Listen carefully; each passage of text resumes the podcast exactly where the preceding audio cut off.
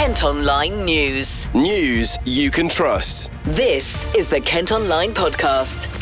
Nicola Everett. Hello, hope you're okay. Thanks ever so much for downloading today's podcast on Thursday, October the 12th. A rather drizzly day in Kent, and I'll have more on the weather in just a bit. But first up today, there's anger after 4,000 bus journeys in Kent were cancelled in the space of a month. Stagecoach say the issue is due in part to a shortage of drivers. Some passengers have described feeling trapped, while the company say they expect big improvements before the end of the year.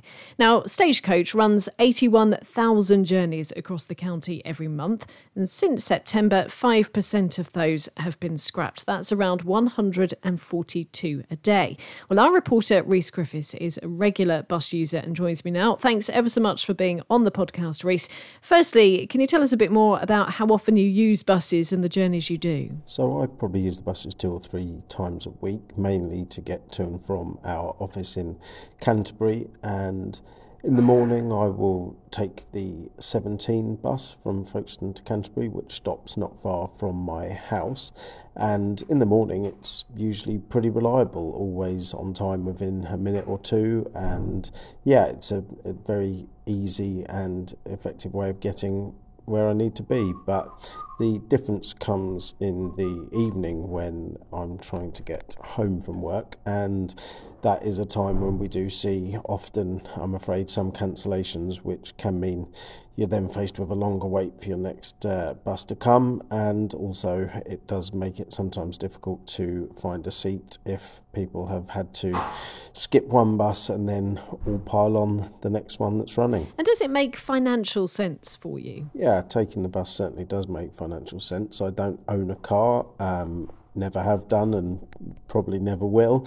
Um, and the £2 price cap, which has been in place for a number of months now, really has made a uh, made made the bus a much more cost effective option. Being able to get from Folkestone to Canterbury in a journey that can take sort of 45 minutes to an hour for £2 is, I think, really good value. And I think it is great to see that that has been extended. Um, for people who do rely on the bus to get to work, to hospital appointments, to go and see friends and family, have a night out, um, it really is good that that fare has been capped and it shows, I think, the benefit of trying to make public transport affordable for everyone. So, we've heard today about issues around reliability. What have you noticed recently? Yeah, there certainly is um, an issue of reliability at the moment. As we report on Kent Online today, Stagecoach has cancelled around 4,000 journeys in Kent in the previous month, which is uh, quite a significant number. And I'm certainly seeing, you know, particularly in the evening when I'm travelling home from work, that you'll fire up the Stagecoach app or look on Twitter and see a number of cancellations announced, uh, often, I think, at quite short notice. And you know that really is a problem for people, especially at times of day when maybe the buses are less frequent, and you know people might be stood at a semi-rural bus stop alone in the dark, and you know they might not be able to rely on their bus uh, appearing around the corner, which is, you know, it's a complete disincentive for people to rely on public transport for journeys that are really essential to them. And, you know, if you've got to be in work by a certain time or at a hospital appointment, you, you kind of need to know that the bus is going to show up when the timetable says it will. And is it putting you off using the buses? As I say, as someone uh, without a car, I'm pretty reliant on public transport. I take uh, buses and trains through the week. Um, I, I won't be necessarily put off uh, taking the bus. I think the two pound fare cap is a great incentive to to take the bus where possible, but certainly it does mean that in the evenings my sort of sense of what time I'm going to be getting home or making plans can be impacted by that. And I think if people have the option of driving, they are probably going to take that when they feel that they can't be certain that the bus is going to show up at the time that they've been promised in the timetable. Rhys, thank you ever so much. This is what Stagecoach had to say in a statement. We currently have a driver vacancy gap in Kent and we are having to cancel some bus journeys as a result. That's obviously something something we're really unhappy to have to do, and we appreciate how frustrating it is for our customers. Our teams are working flat out to resolve the situation. The approach we're taking is threefold redistribution of drivers from other areas, relentless recruitment, and temporary use of agency support. Despite the best efforts of our local teams, there are some days where we can't cover every journey. We now have over 50 new colleagues at various stages in our driver training process and a good number in the recruitment pipeline. This means we're able to phase in new drivers all the time, and we expect big improvements in the situation before the end of the year. We operate nearly 5,000 bus trips every day across the region, so cancellations represent a small fraction of our scheduled services. Nonetheless, we appreciate how disruptive it can be when a bus service is missing, and we're very sorry to all our customers who have been affected. Kent Online News. Other top stories you need to know about today, and a jury has heard how the mum of a man accused of murdering a toddler in Herne Hill tried to perform CPR to save his life. 18 month old Alfie Phillips died in 2020 after suffering 70 injuries. 34 year old Jack Benham from High Street Road and Sean Hedges, who's 26 and from Yelverton in Devon, both deny murder, and the trial continues. A Sevenoaks man's been sentenced after attacking two people at a pub in Tonbridge. Alfie Chapman headbutted one of the victims and punched another at the George and Dragon after getting into a drunken argument in August. The 21 year old from Hillfield Place in Dunton Green has been given a 12 month community order, which includes 100 hours of unpaid work. Two people have been charged following an attack on a shop worker in Swanley. Joe Rossiter Lee and Gemma Lee, who are both 40, are accused of attacking the victim after she approached them about several stolen products. The pair from Multane Hill were remanded in custody. Now, if you follow Kent Online on socials, you can see a picture of a man police are hunting following an armed robbery on a train in Kent. A man wearing a balaclava pulled out a knife and demanded to have the victim's bag after getting on at the Bat and Ball station in Sevenoaks. He left the train at Eynsford. It's being reported today that convicted criminals could avoid jail from next week because prisons are so full. Crown Court judges have apparently been told to delay sentencing hearings to try to manage numbers. Now, the government's blaming jail overcrowding on the pandemic and a strike by barristers. But Security Minister and Tonbridge and Malling MP Tom Tugendhat says they're working hard to improve the situation. We're increasing the number of prison places, and we've been doing that now for a number of years. And we're making sure that those who commit the most violent sexual acts are not able to get early release, and that is putting extra pressure on our prison places. HMP Elmley on the Isle of Sheppey is among those operating currently at maximum capacity. Kent Online reports. It's been revealed a Kent theatre may have to stay closed for a year after potentially dangerous concrete was found in the roof. The cost of repairing the orchard in Dartford could run to £7 million. Well, Paul Linsky is landlord of the nearby Stage Door pub. He's been speaking to Gabriel from our colleagues at KMTV. Unless we get some serious support from the council and from the brewery itself, probably, I can't see us surviving 12 months without, without the theatre. How busy does this pub get at Christmas? We've got the pantomime, which would have been on. Um, Beauty and the Beast it was going to be this year. How busy could the stage door have been? Oh yeah, normally we're very busy Christmas time. Because obviously we get because the ca- the cast and the crew are uh, in town for a long period, so we, we usually get them in having a drink after the shows, and then obviously you've got people going to the show, the actual the guys that work or did work at the theatre, all the bar staff, the waiters, and all the rest of it. So we used to get so during Christmas was a busy period for us. How it's going to be this year, I don't know. How do you feel that this Christmas it's going to be quiet? It's going to be very quiet this Christmas. It'll Be the worst Christmas we've had, or I've had since I've been here, so in nearly 20 years. So this tops COVID? Quite possibly, because during COVID we were shut, but we had financial support. And how do you feel about the closure itself? I mean, for Dartford as well, how, how do you feel about it? This is going to hit Dartford hard, especially for the the night trade, which obviously because most of the theatre stuff is of an evening. So the restaurants, bars, but even so, like the shops are going to feel it as well because even the afternoon stuff that goes on, the shows they have in the afternoon, and especially during panto season because they have two or three shows a day, so that brings people into the town all day long. But they ain't going to be here this year. Have you? I mean, have you been speaking to other businesses since the closure to see to get to feel thoughts? Um, not yet. I mean, obviously we're waiting to see what sort of definitive sort of like answers we're going to get about how long it's going to be closed before speaking to other people and see how they're doing. And you know, I mean, it's been closed now for coming on um, two months now. The Orchard Theatre, a month and a half. How has business been? How much? I mean, money do you think is, is down? How, what what are takings like in that time? Um, I'm down by about forty percent of my takings overall. And that must be thousands of pounds each each month. It's a good few thousand pound a month. This.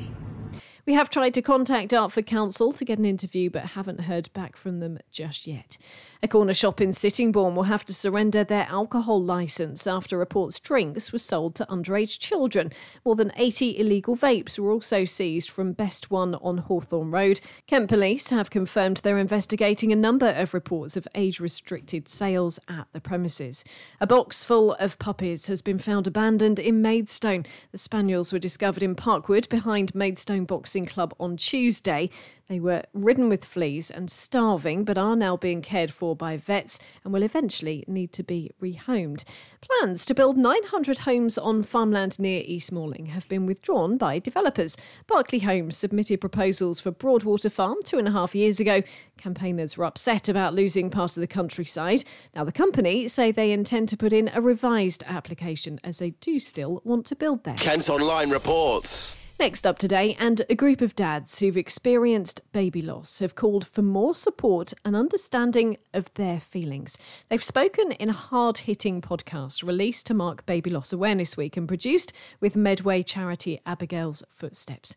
In the episode, you can hear from Tom Gower, whose son Oliver was stillborn at the Darent Valley Hospital in Dartford, and Jack Jeffrey, whose wife lost their baby when she was 20 weeks pregnant.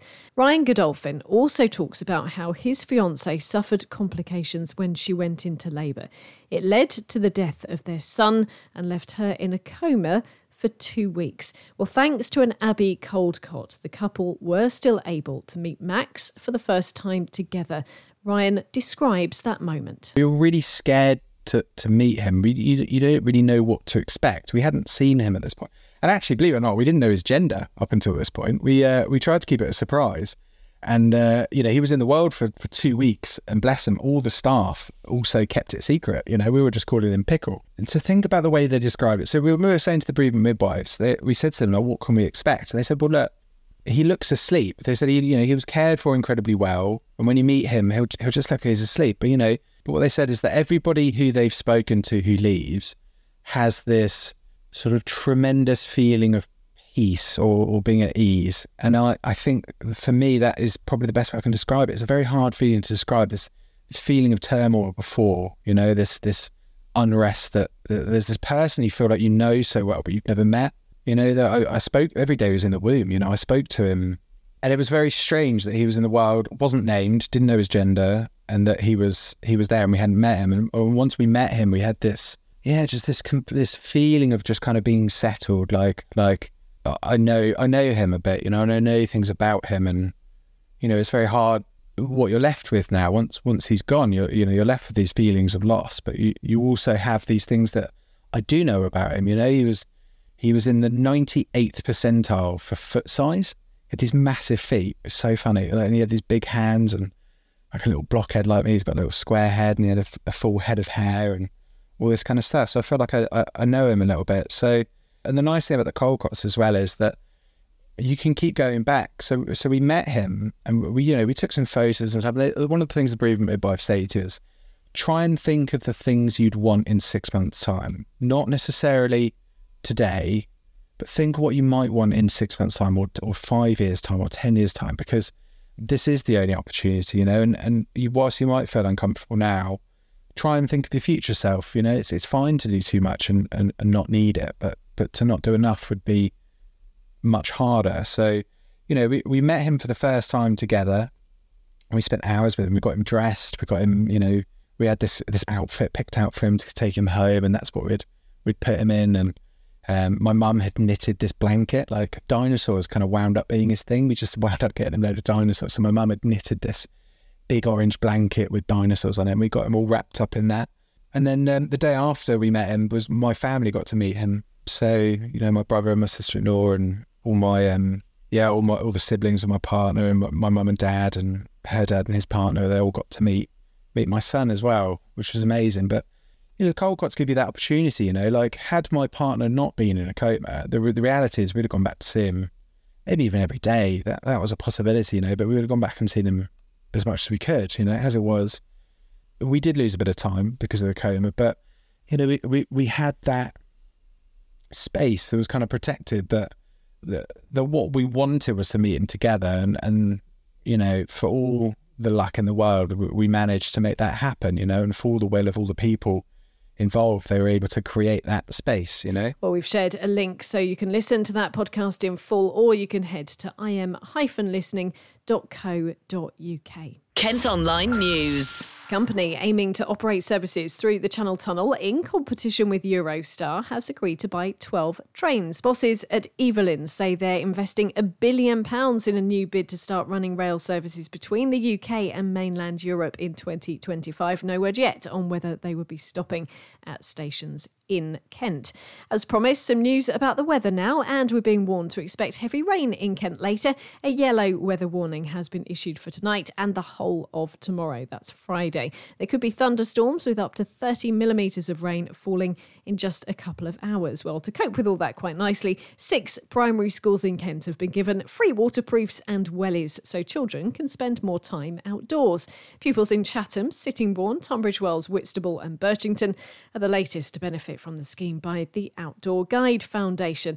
Liz Gamet is the Deputy Head Teacher at Luton Primary School in Chatham. Well, we have over 650 children here at Luton Primary School. We love the outdoors, which is why we use our Forest School area.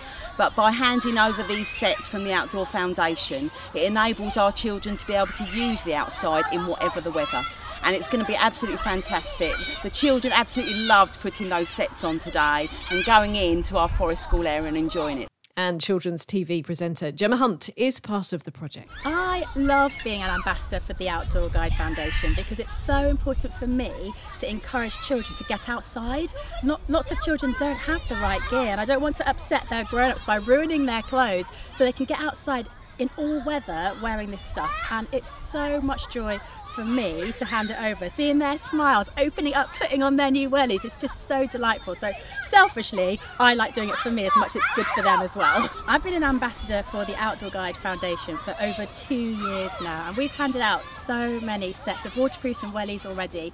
And coming here today, and thank you so much to Nikwax for supporting us to, to give us the opportunity to give these children all these wellies and these jackets and the trousers just means that they can get out, enjoy the sunshine, enjoy the wet weather, and they can breathe in this fresh air and get out the classroom, get off the screens and learn about nature. There's so much to be seen out here to love and enjoy, and it's really good for them as well. There are about 20,000 state primary schools in this country, and we would love to raise £6 million to make sure that each school has at least 10 sets of the waterproof jackets, the trousers and the wellies so all the children can get outside and enjoy this beautiful country that we live in. Kent Online reports. Church bells in a Kent village have fallen silent for the first time in more than 100 years. Repairs are needed because of wear and tear on the tolling mechanism at St Michael and All Angels Church in Marden. They've been ringing since 1090 and should be back in use by Christmas. Two Indian restaurants in Kent have been named among the best in the country. Sher e Bangla on Station Road in Longfield and the Dining Room in Leysdown have been awarded at the annual Asian Restaurant and Takeaway Awards. And Tom Walker's been telling our sister radio station KMFM just how difficult it's been to put together his second album. He's been on the hit list with Numi and says he felt like he was chasing the success of his first record.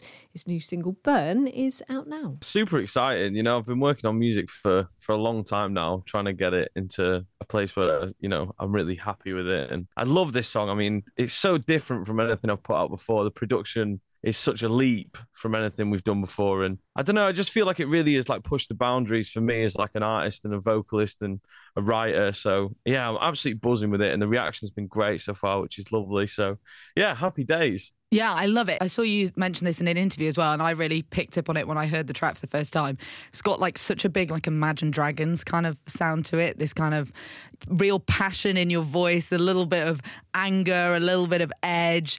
Um, where did that kind of new new sound, new production come from? I've been working with a, a group of writers called the the McDonough Brothers, and they've produced it. Um, and they're just absolutely amazing. You know, I, I've I've not met producers with the work ethic that those those bunch of lads have got. Like we're in the studio like every day, like eleven o'clock to like three in the morning. It's like nuts, you know. And we, we ended up writing like the whole album in pretty much two weeks' time after writing. Wow, mad! We just got on this real flow together, and I, it's just so exciting to be in with people who just like live and breathe and eat music twenty four seven, and they absolutely love it. You know, they go after it. So, yeah, it really kind of re-energized me as an artist and and the projects as well. They really helped me find like what I was looking for. Kent Online Sport. Football and the Gillingham chairman says he's vetting candidates from around the world as they look to appoint a new manager. Neil Harris was sacked last week following a run of three games without a win. Brad Galinson's posted on X that he's not rushing what will be an important long term decision. Meantime, Gillingham's Shay Alexander has been called up for international duty. He's been selected for the St Lucia squad for Nations League games. It means he'll miss Saturday's match at Walsall but will be back in time to face Notts County a week on Saturday. Well, that's all from us for today. Thanks ever so much for listening. Don't forget, you can follow us on Facebook, X, Instagram, TikTok, and Threads. Plus, you can get details on the top stories direct to your email each morning via the briefing. And to sign up to that, you just need to head to kentonline.co.uk. Whilst you're on the site today, you can check out our latest Eat My Words food review. News you can trust. This is the Kent Online Podcast.